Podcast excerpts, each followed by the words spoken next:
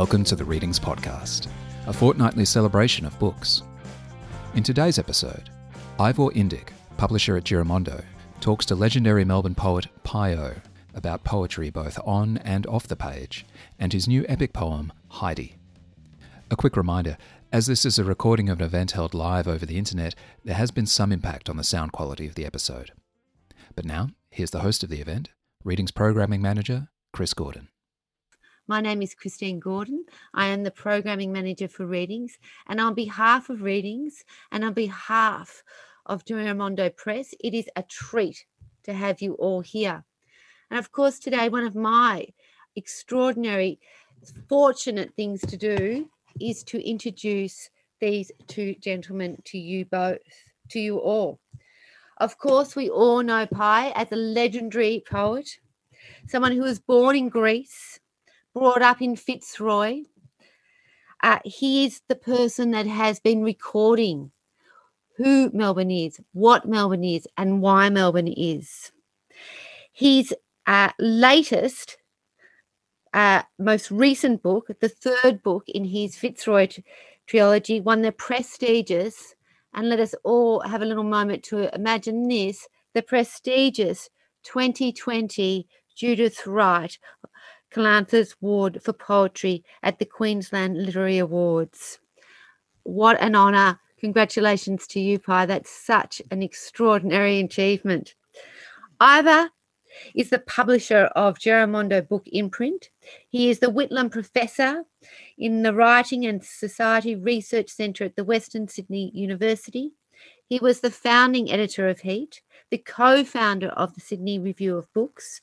He has written on many aspects of Australian literature, art, architecture, and literary publishing. He has been one of the great champions of Pi's work and hmm. certainly one of the great champions of poetry. It is how I first met Ivor when he started to introduce me to his extraordinary range of poetry books that he was publishing. And I have always been overwhelmed with gratitude that someone like this exists. Over to you, Ivor. Thanks very much, Christine. That was a very nice introduction. Um, I just, um, I think we'll just get straight into it, Pi. Um, nominally this book is uh, it's called Heide, and nominally it's about the artists circle uh, around John and Sunday Reed uh, at Heide in Melbourne um, from a period of I guess roughly 50, 40 years, 1920s through to 1930s through to the 1960s. But um, uh, Sunday Reed doesn't actually make an appearance in the book until halfway through. Uh, true to the epic tradition, she enters in medias res, that's in the middle of things, quite literally. Um, and that's the nature of the book. While, it, while it's focused, at the same time, it's extremely expansive. Uh, and that's where I'd like to start, really, because you actually start in 1678, I think. with, it's true. With, with, William Davenant's, the playwright, the restoration playwright, um, his development of uh, the movable scenery, uh, a dramatic device. And I thought, or we thought actually, that you might start by reading that poem, sure. which is one of the first poems in the in the collection. The Voyage. On the 19th of April, 1770, the coast of Australia came into view. Go on. In 1661, William Davenant invented movable scenery. Shakespeare couldn't have known. That's an actor for you. Ants don't sleep. Dogs don't eat frogs. The stock list on the first fleet included 87 chickens and 29 sheep. Nothing but scrub, sometimes sand, sometimes stone. Now, using one finger, move the leaf in the bowl to one side. In 1891, Monet drew 15 haystacks. Where am I? Mount Hopeless, Mount Deceptive, Mount Disappointment, Mount Terrible, Mount Despair. Lemon juice dissolves the fossil and the fishbone. Amy Macpherson was buried out there with a live telephone. Say knock knock. Who's there? I guess you can't talk. I said, bees are deaf. This isn't Saudi Arabia. There are rivers, human hair, and fingernails. There are goats in Somalia. But as I said, in 1661, William Davenant invented movable scenery. So this is a piece of scenery that's been moved onto the stage right at the beginning uh, of the performance, and you know there are those uh, characteristic features of uh, of your poetry here: uh, proverbs, statistics, um, definitions, aphorisms, facts. facts. of course, facts, endless facts, and inventories. Um, is that part of the movable scenery? What, why are you bringing in the concept of movable scenery here? Well, um, that that poem appears about you know four or five pages into the beginning of the book, and um, it was to establish Australia as a zone, as a as a place um, uh, that we were going to talk about, which is really the beginnings of um, sort of the discovery of Australia, and um, the uh, William Davenant was actually uh, considered to be um, some kind of relative to Shakespeare. And so he extended Shakespeare's plays um, by putting this this feature in in in theatre of movable scenery. And I love the idea that um, no matter where you go, you're actually in a fixed point. In this case, on the stage, which is the beginning of the book. And so all this background motion just whizzes around at a million miles an hour facts figures information and this vortex but you are the still point. And in the still point is what the the basic structure of the book is. Because although it looks like i'm going all around the world looking at art and and looking at the development of art all over australia till, till we get to um, heide it's actually only one sort of single-minded element in the whole book. And so Heide is the true sort of center of this book, although it doesn't actually appear with John and Sunday Reed, as you said, until about halfway through the book. And that's because I started to find that the the that the the history of Heide doesn't start with two individuals. They don't start with John and Sunday Reed, but actually keep going back and back. And this is what I found um, in and why the book was um, written. It was kind of written backwards because I found out that the reason John and Sunday Reed went out to Heide, out to Heidelberg, was because of the Impressionists. And the reason the Impressionists went out there was because of uh, Buvelot, the the the, um, the the painter who came from Fitzroy. And so the idea of Fitzroy connected to Heide was actually quite um, a startling kind of connection because I also had a connection with Heide. And so, uh, you know, like from the 70s onwards. And so that's through, uh, that's through Barrett Reid, your friendship with Barrett Reid and uh, and Sweeney Reed. Sweeney Reed, who was the daughter, sorry, the son of Joy Hester, yeah. adopted by Sunday Reed. So by that means, you really entered the center of the vortex in a way, I guess. Yeah, well, actually, I'm on the real periphery of it. You know, I mean, John, yeah, John Sunday Reed, they on two occasions asked me to go to their place via Barrett Reid, but I didn't like artists. You know, I I thought they were just wankers, and and still do really, but um and and so I didn't know what I was going to say to these people. You know, I mean, you know, I, I didn't know who they were or what they were about or what their significance was. And I think that's one of the reasons that Sweeney Reed liked me was because I wasn't really party to all all this art stuff. You know, I was only interested in poetry, and the only reason I went out sort of to Heide and and St Andrews and was because of Barrett Reid, who was an editor of Overland magazine, and he was going to publish some of my poems. There's a couple of things I want to pick up on there. First of all, you talked about the discovery of Australia, but that poem you quoted, um, you know, has the so-called discoverers in the middle of a landscape um, uh, that disappoints their expectations and in which they're constantly knocking or hearing knocking, but they don't know who's there. So, you know, there is both there and, you know, throughout the book, a sense of uh, priority as well, that, that going back, you could go back a lot further. Yeah, certainly. But by the 1600s, you know, you, you, you have people like, uh, you know, Dampier discovering Australia. So, I mean, it depends on how far back you want to go. So, but I, it was really just when I found out the thing about movable scenery, it really excited me because I was already going backwards and backwards. And then I, I you know, put, uh, I've also got a sort of um, um, a Captain Cook discovery or uh, where I actually merge Captain Cook's discovery of Australia with its um, uh, uh bicenten- uh, by its uh, bicentenary celebrations. I actually do a, a, cut in there. So the past and the present become melded into one. And this is the thing about the, the vortex, about the movable scenery. I keep shifting the background scenery, but really what I'm looking at in terms of art and poetry in this book is the trajectory. And uh, the discovery of Australia, the white discovery of Australia, um, comes with all the baggage of Europe and, in particular, England.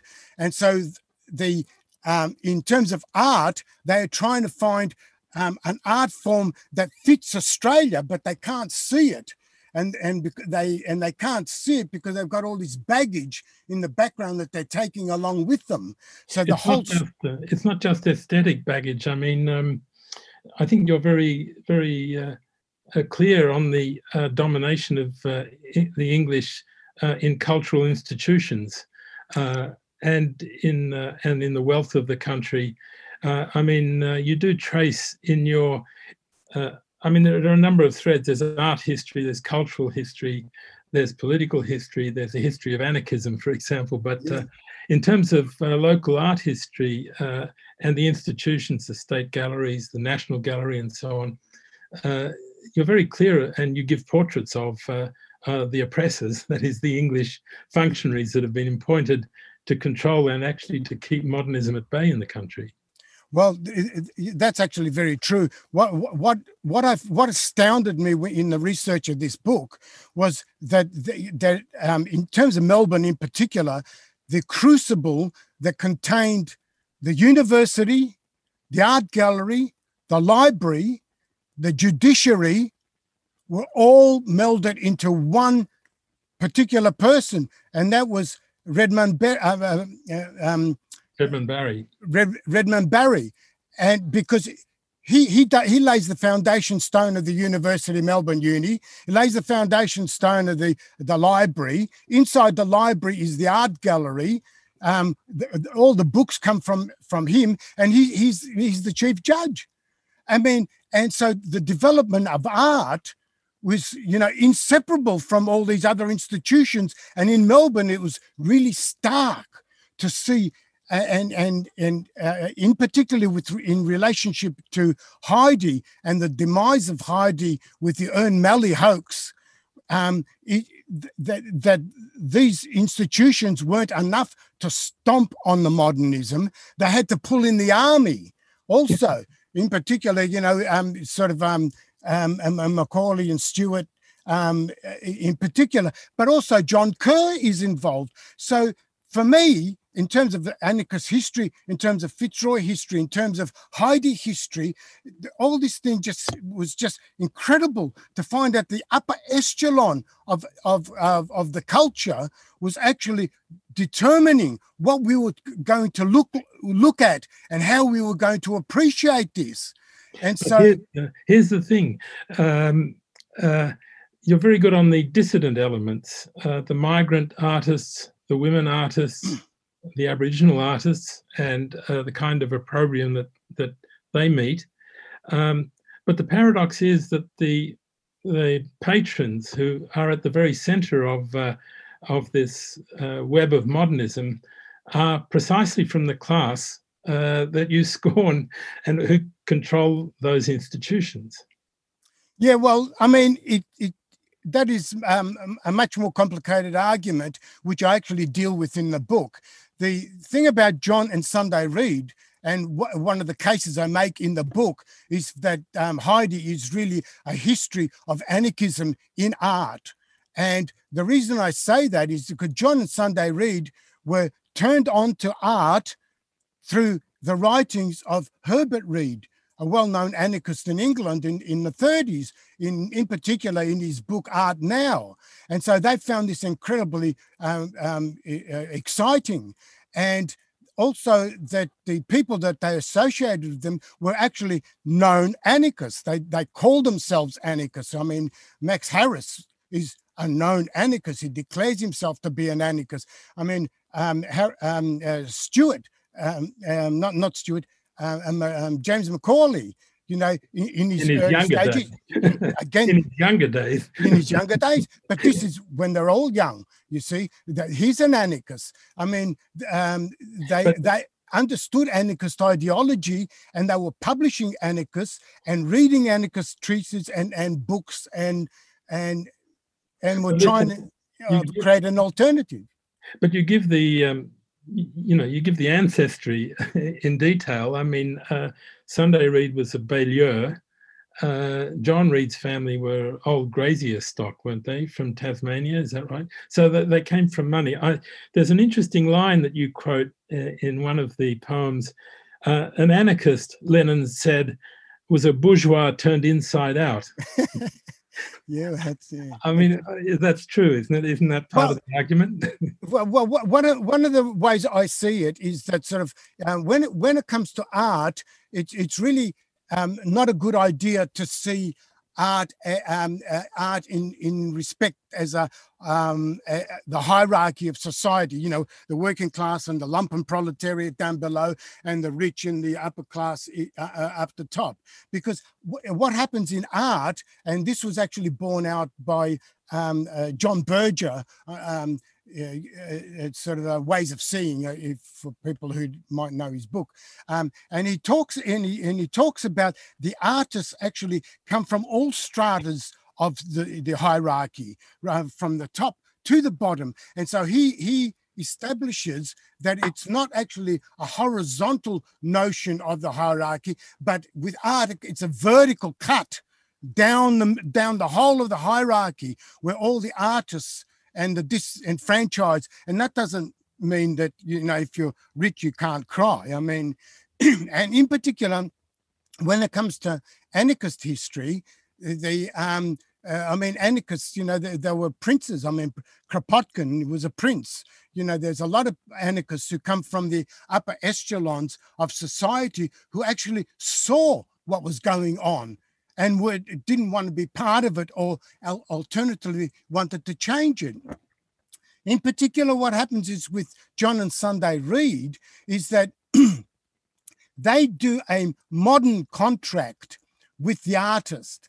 Like in the book, I talk about the kind of contract some of the uh, artists used to have. Like the, the if they were uh, an artist was being commissioned to do um, a painting, they um, they would they would write out a contract and they would say you you can use so many dollars worth of um, vermilion or so many dollar, uh, dollars for gold, uh, so much. Uh, then they would say you would have to do the face and then you would have to do the cow in the background or you'd have to do this. It was all written in the contract of how the painting was supposed to come out. And so it was actually being dictated to, or in fact, written or painted by the, the patron themselves. And then in the contract, they said, well, in exchange, we will give you so many, so many trees that you can burn in winter. We'll give you so much grain. We'll give you so much money. Now, if you translate that into John and um, Sunday Reed's uh, interaction with, with the artists, it's very much in that mode, in that they they saw themselves as being uh, obliged to give the the artists that they supported um, uh, shelter, money, um, uh, uh, the nutrients of books and information, um, also suggestions, also aesthetics, and this was this was the vortex in which all these people existed. That's why it was so exciting.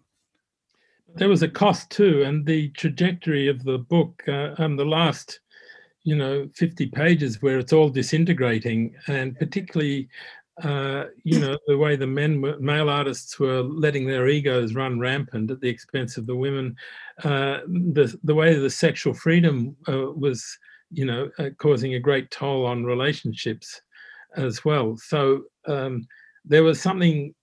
It, I think you actually call it Eden at yeah. one point, uh, but it's paradise lost as well. Uh, I mean, ultimately, it disintegrates.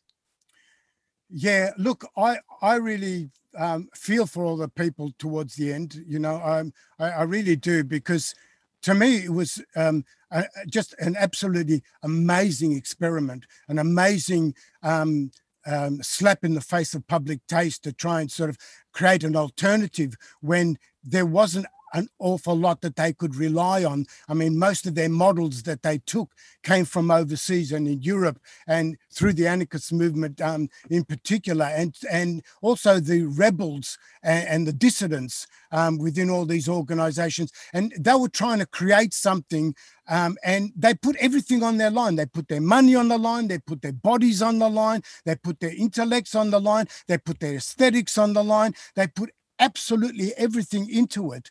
And um, to see it collapse um, was really, you know, very sad, you know, I mean, because they were all very beautiful people. I mean, in, in, in I mean, a, friend of mine one, one, once said, you know, all, you know, all my friends are beautiful and I agree. You know, when you have friends and and they are beautiful people, you you uh, and and you know both physically and mentally, you know, you you just adore them. And I think that that's what was happening there. And it was an they, they didn't have a rule book to find out how to live communally. They didn't have a, any you know models that they could go to. They were trying to find models. I mean, uh, Herbert Read, for instance, you know, uh, um, advised um, Peggy Guggenheim, you know, to start a, um, a, an art gallery, and that it was that it was that impetus there that was translated into John and Sunday Reed for them to start an art gallery too in in in in, in Melbourne. Yeah. You know, that was one of their dreams. You know, it comes out of Herbert Read. Yeah. So um, I just want to pick up on a comment you made earlier that all artists are wank- that you still think artists are wankers, because um, I'm not going to let you get away with all this stuff necessarily. uh, I, I, assume you mean they're wankers because they don't use words. Is that right? well, I mean, if you go to these art gallery openings and stuff, you know, it, it, you know, so much of it is so trite, and you know, but I say that about poetry too. You know, most poetry books are trite, um, and and and and you know, I, I've I've got no time for novels. I've got no time for plays, um, and art.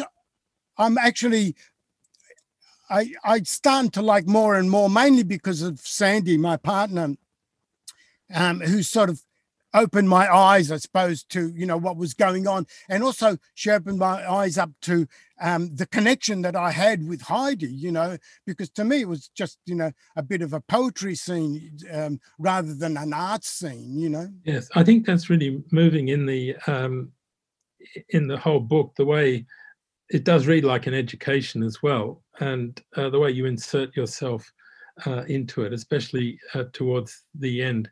Um, but I just wanted to um, move the discussion on to the texture of your own writing or your own art, if you like, and to come back to uh, you know your use, um, which of uh, riddles, proverbs, statistics, um, in extraordinary facts. And I just wondered if you could read some of uh, the Percy Grainger poem, um, which you know really um, uh, brings that texture, empirical texture, I guess, but also very dramatic, very rhythmical uh, texture of words uh, to the fore. Well, I'll read the poem and we can talk about it. Yeah. Yeah, yeah. No. Percy Grainger.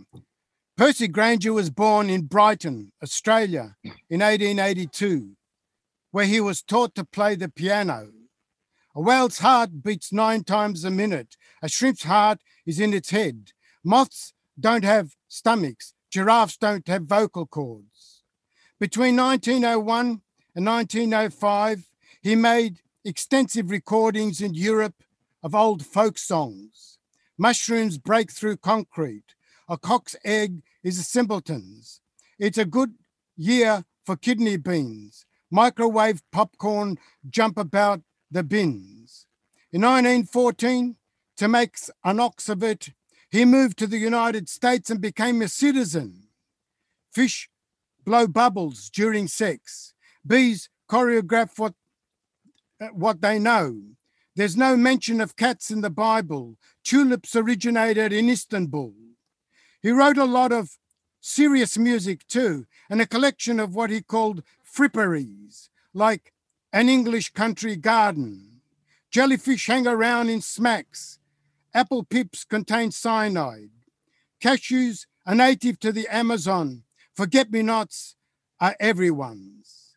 In 1928, he married an Aryan princess, Ella Strom, at the Hollywood Bowl in front of 22,000 people. Wasps taste like pine nuts. Basil should be torn, not cut. Earwigs are vegetarian. Leaf beetles suck the leaves of plants. In 1935, he financed a museum at Melbourne University in his honour. Forgive us our trespasses. In 26 years later, died building an unusual music machine in his cellar. Large trees give us more shade than fruit. Azaleas are, pro- are, pro- are protected. You pick up olives with a spoon, not fork. Do, re, mi, fa, so, la, ti, do. Think of it all as a piano scroll called turnips. Right. Over to Now- you. Now the thing about that poem is that what I did, I I, I got his you know uh, English country garden because I'm a heathen. That's all I really knew about him until I actually got into him. And the idea was that sort of it goes um how many kinds of sweet flowers grow in an English country garden? I'll tell you now are some that I know, and those I miss so surely pardon. Now that no no no no no no no what I did is I took his biography, which was the speaking part, and then no, no, no, no, no, no. I just filled it up with instead of details like you know daffodils and hearties and um, uh, meadow uh, sweets and all that. I filled them up with facts. So that the no no no no no no was just this information overload just coming at you, and the reason I did that was because he was once asked, you know, what is that poem, you know, what is that song really all about?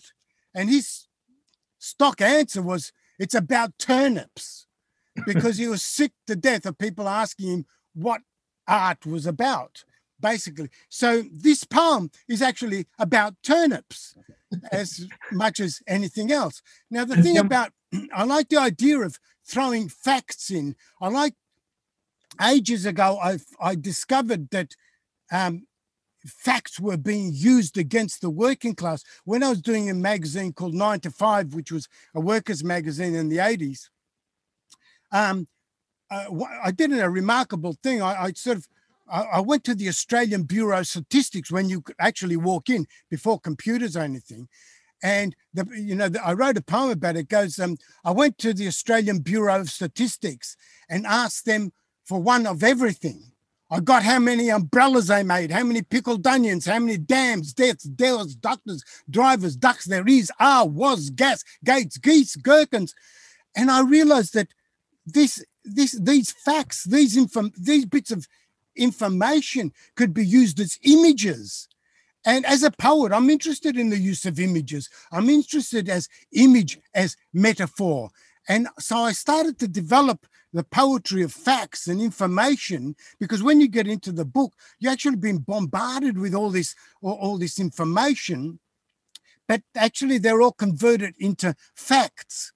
So the, it's not just informations where I just elaborate about, uh, you know, how many hearts are um, uh, monkeys got or whatever. Um, I, I I actually just state it as a fact. And can you tell me? Can you tell us where you get the facts from? Ah, now, well, this is what I found. Initially, I started um, uh, getting all my facts out of um, out of out of out of books. You know, I'd, you know, go to readings, I'd look up all the shelves, all the information shelves, you know, the science shelves, you know, I'd be going through them, you know, I'd be going to secondhand places and picking up all, you know, uh, children's books about science, you know, because they actually wrote the facts plain and simple, you know, and I was actually interested in the plain and simple fact.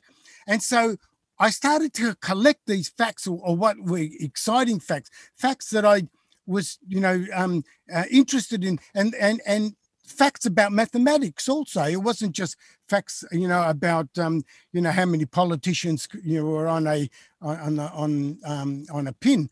Um, it, it, I was using science and information from everywhere. And when the computer came along, I thought, oh, you beauty. So I jumped on the computer looking for facts. And after a while, I noticed that the facts that you can get off the computer are boring as shit. They get regurgitated by different sites over and over again. And you can actually see these people thinking, you know. And I thought, well, that's no good because anyone looking for facts, they're just going to pick up the same facts. But books were something that the, the computer world was not using, but I still was. And I thought, great, this obsolete sort of information um, bin will be where I will go and where I'll pull my facts out. And that was fantastic because I was able to um, take my time. I knew there was no one looking over my shoulder because I could just go through this thing. All right, I want that. I want this bit. I can cheat here. I don't have to cheat here and, and put it all together. So I think you told me that um, uh, this was largely in op shops and secondhand bookshops because the very people who were using the the internet uh, for their facts were getting rid of their books, their encyclopedias and dictionaries and proverbs, and you can pick them up very cheaply there. And rem- and reminded books too. Yeah. Um. Yeah. Look, um, I, I, found I found that you know, like most people, you know, especially younger people, you know, that you know, their whole notion is, you know, I need to be in the future. I need to know the computer. I need to be able to work on the computer. But what interests me and uh, is that um, you can't have revolutionary poetry without having some kind of tradition that can get you there. You actually need the tradition to be able to move forward, to build on it. And so, um, to me, the, the the the the best part is always when you're in in a state of transition. That is the most fruitful um, area to play in in in that crossover section. It's no good just jumping into the future and say, hey, here I am, you know, I'm going to become a, a genius of some kind on the computer and, and sort of dismiss the past. That, that that can't, you know, to me, that doesn't produce great literature. It's when you take the past with you and rework it into the future that you get the best nutrients.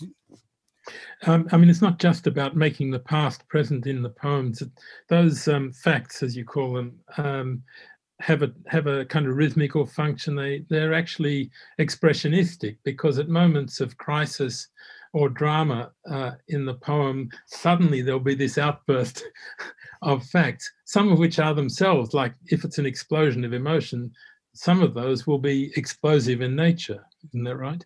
Yeah, it, yes, that's right. What I found is that once I wrote the poem and put the facts in, you know, like facts that don't really belong, I just throwing them in. I'm, I mean, they're not as random as they sound actually, but let's say I just throw them in. What I found was that when I went back to it and forgot how I constructed the poem, I couldn't actually dismantle those poems and and and and sort of rewrite them.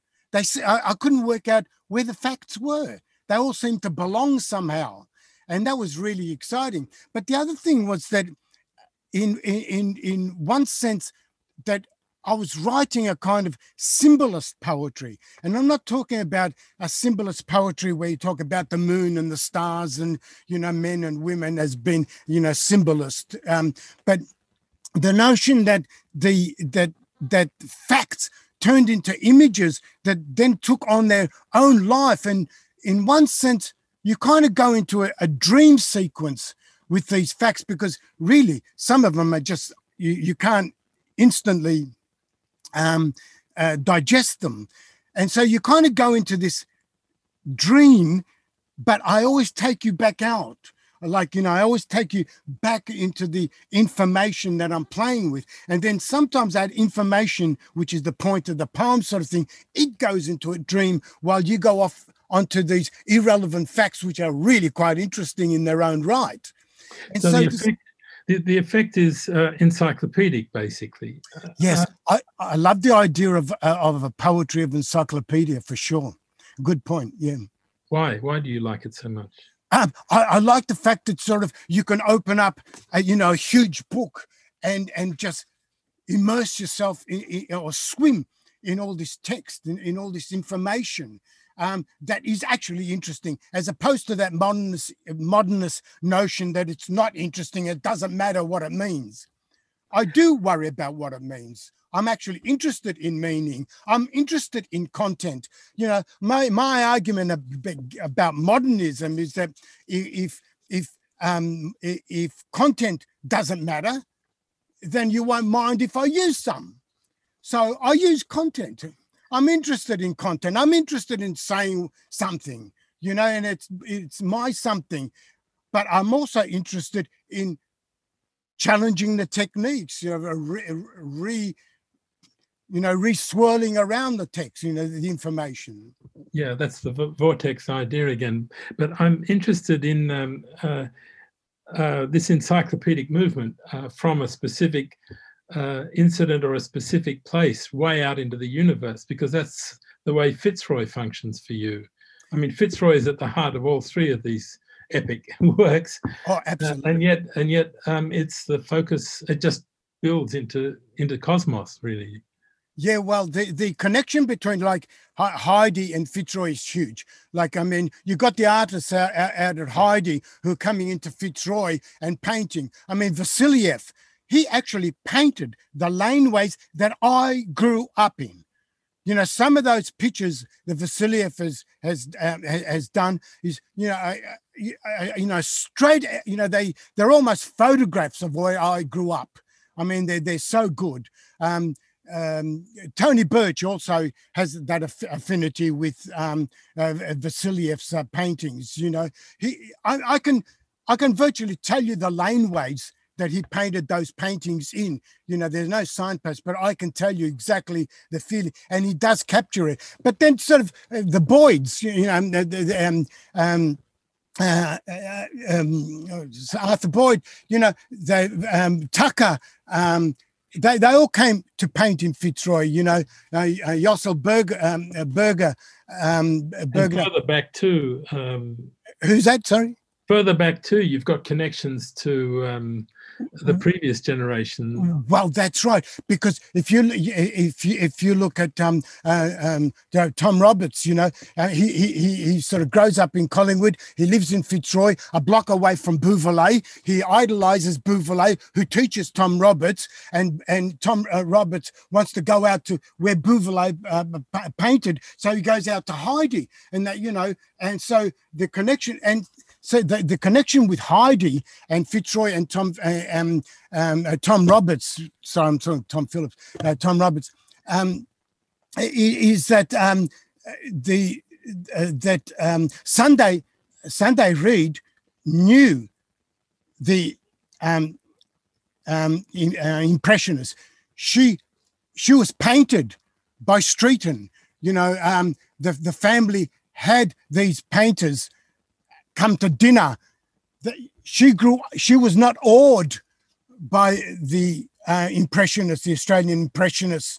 You know, she understood what was going on there. In fact, one of the important things she she emphasizes and continuously pushes with um, um, Sidney Nolan is that the landscape tradition has not finished in Australia because they considered modernism not to be of landscape you know, where she insisted that the job had not been finished. And I think that is one of her great contributions.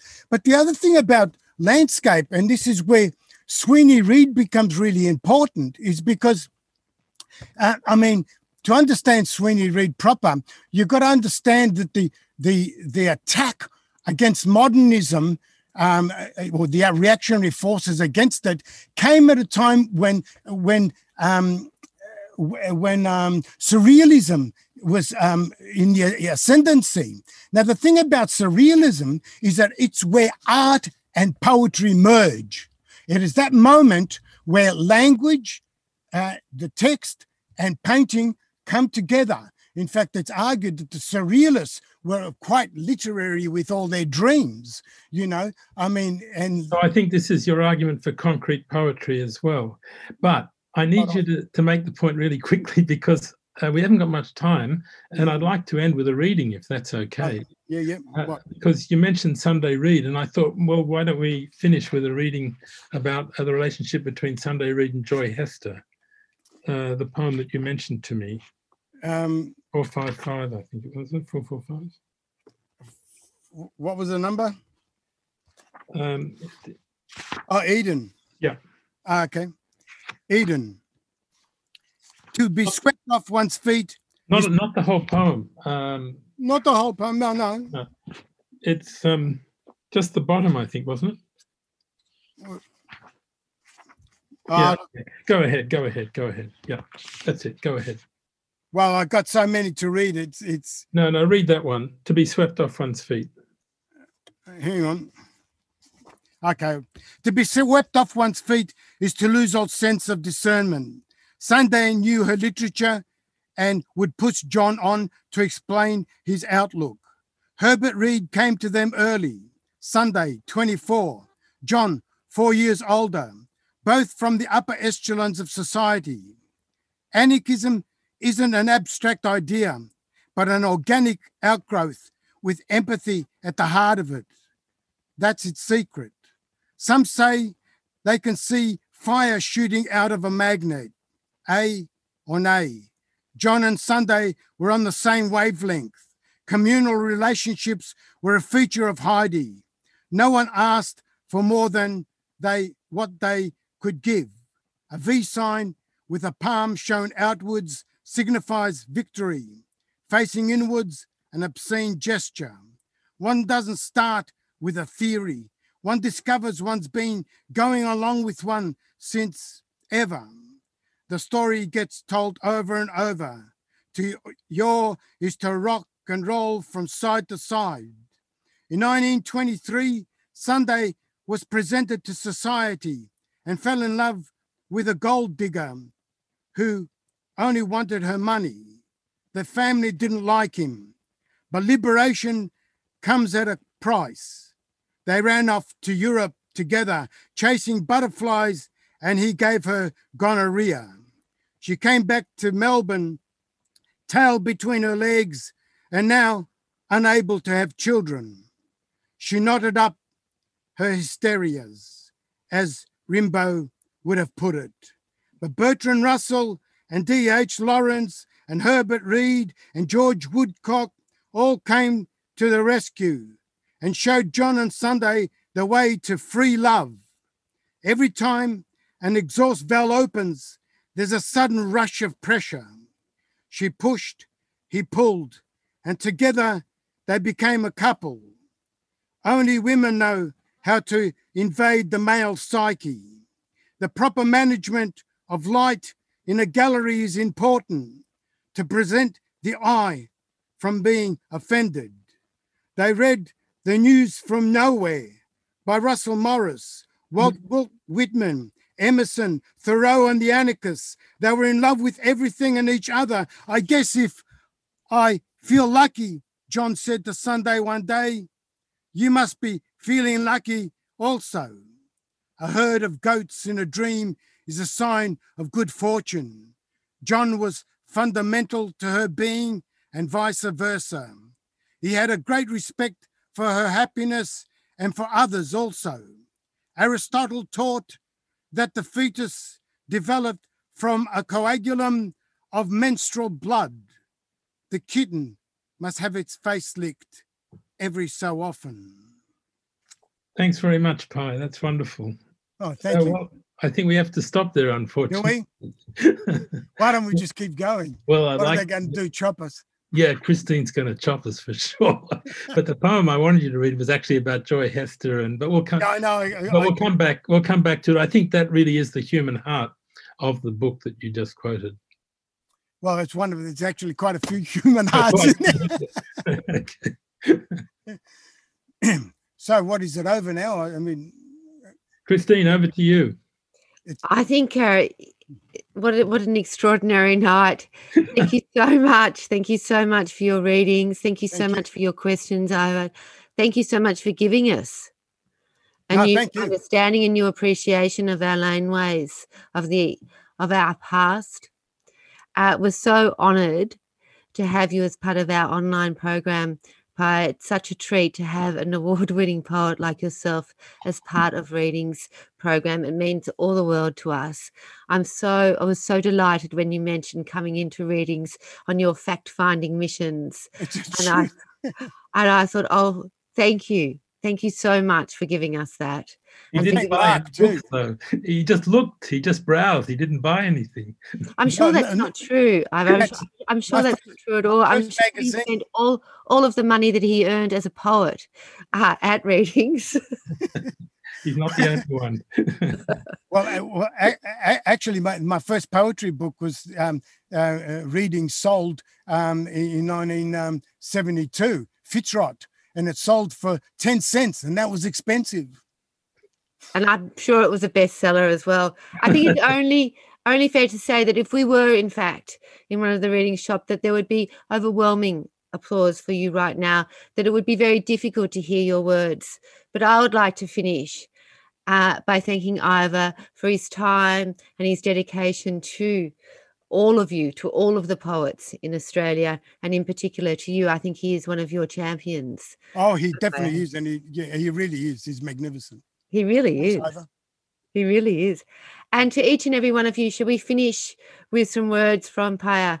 Let us go to that part of the brain, controlling speech, discovered in 1852, and open it like David Brewster did in 1816 when he invented the kaleidoscope. Good night, everyone. Tom, Good night. Thank you. You can stream previous episodes of the Readings podcast on our website, where you'll also find all kinds of bookish recommendations and plenty of great books, music, film, and TV. While there, you could sign up to our e news or to receive the free monthly print newsletter, The Readings Monthly. Production and music for this podcast was provided by Tom Hoskins. All of our podcasts are recorded and produced on the lands of the Kulin Nation. We respectfully acknowledge the traditional owners of this land and that sovereignty was never ceded.